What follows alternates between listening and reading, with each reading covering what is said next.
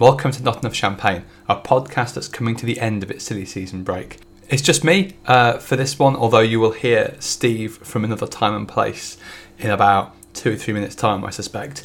We return from our summer break next week, uh, but in the meantime, we promised a B side from the Not Enough Champagne Vaults over Bank Holiday weekend. So, this is something, an extract from an episode Steve and I recorded with our good friend Shaz Rahman of Shazanity.com. And this is, it was part of a episode we did on climate change, on transport. A lot of it is talking about domestic flights, that sort of thing. Hope you enjoy it.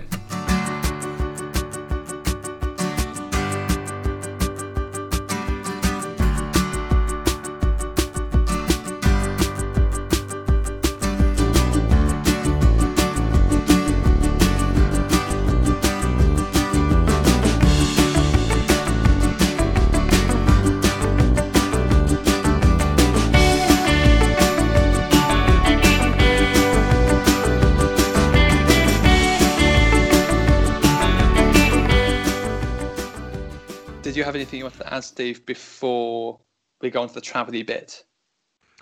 Um, no, no, no. The only other thing I could think to go on about is cruise liners, and to be honest, it's not that interesting. So, a podcast on the future of holidays and cruising would be an interesting one when we get into the summer, though. That could actually be a good one, yeah. Um, because none of us are going anywhere. If you're ever allowed out again. Yeah. Wait, my mum's had loads of cruises cancelled that she was going to be on in May, June, and they've just all been rolled over to next year. So it feels like, why do you still want to go on cruises still? Like, of all the things. Um, anyway. It's the only thing so, that'll keep Sorry, on that, it's literally the only thing that's kind of going to be able to keep the cruise liners actually up and up and operational at the moment. Um, is the notion that they basically there is a date next year that they can they can actually continue. So in effect, they're probably getting um, provisional limited bailouts in some capacity, whether that be through bank Mm. loans or, through governments or, or, or whatever. Um, what's what's really fascinating is actually the uh, the politics of who the cruise liners are, to, or who are who they're talking to in regards to trying to get the bailouts, which is you know the UK, the US, all of that sort of stuff, and what con- countries the ships actually fly under in terms of the flag, because obviously they tend to fly under under the flags of Caribbean islands, which have low taxes and uh, and things like that. Um, so there's there's a, really interesting little dynamic there, but um, but yeah, Ooh, it's that is very interesting. We should definitely talk about that. yeah, Um, but, but yeah, later. separate yeah separate subject. Because maybe we could do we could use cruise ships down the Birmingham canals, and that could be another mass transit option we could use. Well, Um, back like in the 1800s. yeah, something I'm not sure about as well, just in terms of the, the the future, I suppose is I suppose domestic flights within cities. And again, there was an interesting stat in the Economist about how uh, in China, where you know, obviously the, origins of the the pandemic, domestic flights, as you'd expect, the they plummeted uh, in the immediate aftermath of the of the pandemic. But what they've started to do is creep back up again, and actually, it looks like flight levels. Domestic flights, this is in China now, are about the same of where they were before the pandemic struck. That hasn't happened in America, not yet. There's, they're still quite low. But I wonder, again, it comes back to the point we were saying before about how much is this going to change, you know, in, in the future. But are we going to see still domestic flights between countries happen in the So- future as well? Domestic So- flights between countries. Oh, sorry, domestic flights within countries. Um, so domestic flights within, yeah, whatever. Go on, Steve. Yeah, so domestic flights are a kind of an interesting one, especially when you bring up places like America and and, and China and compare it to say France or, or the UK, because like if, if you look at the actual kind of just the size of the countries physically in terms of like the geography of it, getting from one end of America from the east coast to the west coast or vice versa, or from you know the northern bit to the southern bit, is it's a massive undertaking. Um, so, and it's you know in many ways it's comparable to going from one country in Europe to another country in Europe. So I feel like if you're going to be uh, making comparisons of like domestic kind of flights, those aren't necessarily the, the best ones to be looking at. What we probably do need to be doing is looking at a bit more kind of a narrow focus and looking at the equivalence of going from I don't know London to to Edinburgh, um, and looking for uh, equivalents within Europe, within China and America, but kind of narrowing it down that way because somebody who's flying from California to New York that is basically going from one end of a continent to another one, and you know that would count as an uh, external flight in Europe, just because there's no country big enough to cover all of that. Um, but so, like, just looking straight at domestic flights on its own, I think isn't necessarily going to be a a particularly good metric in and of itself. I think you probably need to narrow it down a little bit more to actually get a proper read of the data and what the impact is. But if if if anyone wants to calculate how long it would take to get from New York to California in an e-scooter, please do let us know. Isn't it about four days in a car? Yeah, it's something daft like that. I mean, surely Great American Road Trip in the in an electric car obviously would be an obvious solution. Yes, yeah. uh, talking about America, what America needs, what I would argue we don't need in this country, is America is so big, as Steve says, that they need a real high speed network system for railways. Amtrak, which is government owned, is massively underfunded. And the only things they have are a few intercity, like they've got services on the East Coast, which does quite well. But then they've got, you know, the old romantic routes across the deserts where you can have, you know, a nice three course meal and the sleeper trains. But they're, they're not commuter trains, they're people on holiday who want a nice romance, romantic ideal of a train journey. What America really needs is a network of high speed rail to commute.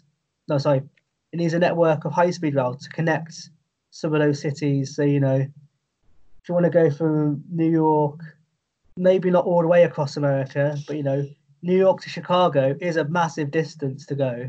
But maybe that could be done via a train network maybe having trains get 200 miles an hour would make that a journey that would still take a lot longer than flying, but make that a more viable journey. Maybe people are still gonna have to fly between New York and California, but you know, if you have somewhere in the middle, that it, like Texas, for example, you might be able to encourage people to get a high-speed train to Texas, have a nice day or two in Texas, and then get another high-speed train the rest of the way now, obviously, America is a massive consumer society that if we think we're behind the times in the UK in terms of sustainability and fighting climate change, America is another 15 steps behind us. But, you know, we're going to have to change our ways and encouraging domestic flights uh, in terms of reducing them is, is going to be very important. So I think domestic, as, as Steve said, domestic flights in America are one thing, but in the UK, it's it's an easier argument.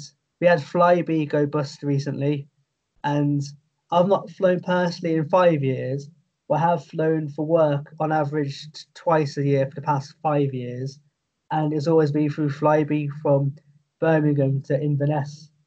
Now, the government could have bailed them out, but chose not to, and as as we speak, they haven't bailed out any airlines yet, have they?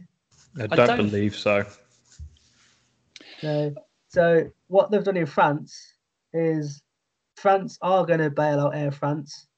Uh, it is partly government owned, but they've put some conditions on there. So they're being tasked with reducing domestic flights by 50%, finding more sustainable sources of fuel. And so if you've got a route that could be done via train, I think two and a half hours is their benchmark, then there should be no equivalent flight path. The Netherlands are looking into something similar. Quite a few European countries are. If we're going to do something, we, we should definitely do something similar. As an environmental campaigner, obviously, I'm, I'm not keen on flying, but we do have to recognise it has to happen on some level. But we have to encourage people and airlines that they can't just carry on as normal, because again, well, we all know where it ends. I think there's an interesting example in Australia at the moment, which I think we've talked about with you, Shaz, when we've talked about climate change and, and, and things going on. I suppose climate um, Australia is probably sort of a halfway house in size between Britain and America. You know, it's, a, it's fairly hefty journeys from one end to the other. So there's um, there was an interesting article looking at high speed rail between different parts of Australia. And what they said was that it could be 22 years before the line even begins, and then another 39 years before you see any reduction in CO2 emissions, um, which I'm guessing is, I mean, that makes HS2 look quite speedy actually, um, but might be a little bit too late for us, I suppose. Australia is also really awkward ge- geographically. Like everyone lives on the coast. In the middle is masses of desert. It's why people, as as in America, it's why lots of people fly everywhere because you want to go from one side to the other. It's a bloody long drive. I feel that's not a very optimistic note to end on. Uh, so we, we, could end on a slightly more positive note about the airlines, if you like, though. Yeah, let's. Also end. We can also end on some trivia. We've just looked it up something, so. Okay. Yeah. Okay. Um, you, so you, you end on a positive note, Shaz. Then Steve just. Yeah. So I mean, on a on a more optimistic note, as as we just mentioned with France and quite a few European countries, now we do recognise that aviation can't grow exponentially. We do know that if we carry on, it's going to be bad, and so action is happening. France is actually making their airlines change. The Netherlands will do, and we have this as a as a basis to lobby our own government. So if they can do it, why can't we? That is that optimistic. I I also I forgot that you were going to end on some trivia. What was the trivia that you had? So I was just going to ask you guys, how many hours do you reckon it takes to cycle from Los Angeles to New York? Oh. Um. So you say four days by car? That's that's roughly speaking. I mean, uh, okay. um, I mean, I think that's that's going pretty relentlessly without sleeping much. Scott, it's uh, we're talking surely months rather than weeks. Do you want a more specific reply than that? Uh, um, well, we, we can have a guess. I I reckon it takes six weeks. I'm going to go for two and a half months. So it takes 247 hours to cycle non-stop uh, from LA to New York. So uh, yeah, and likewise, driving, if you go non-stop, is about 40, 42, 43 hours. Um, so yeah, like once you actually factor in, you know, sleeping, eating, going to the toilet, it it takes you a good three to four days probably to drive, and I, I can't even begin to work out how long the 247 hours is on cycling. You are looking at a serious time commitment. But is that a professional cyclist though in their lycra going full pelt, or is that a, person who's going at a nice pace, enjoying themselves? This is from Google Maps, so one would assume it's a kind of a, an average person. Yeah. Yeah. And then yeah, sorry, Shaz. I'm, I'm sure that Christopher could probably do it a bit quicker. Not the You'd moment. Hope. Well, no, no, he's still recovering, isn't he? So no, yeah. That's it. Hope you enjoyed that clip.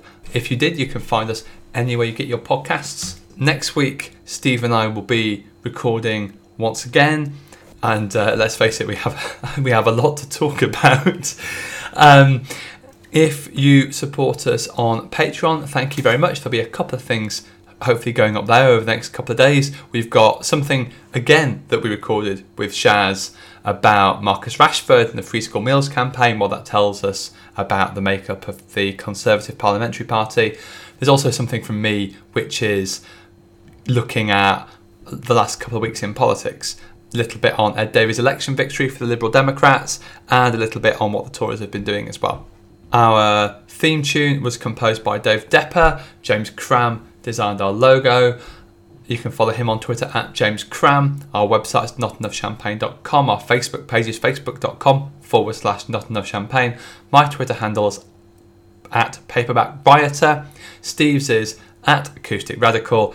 And our Twitter handle is at no champagne pod. Have a great bank holiday. Happy plotting.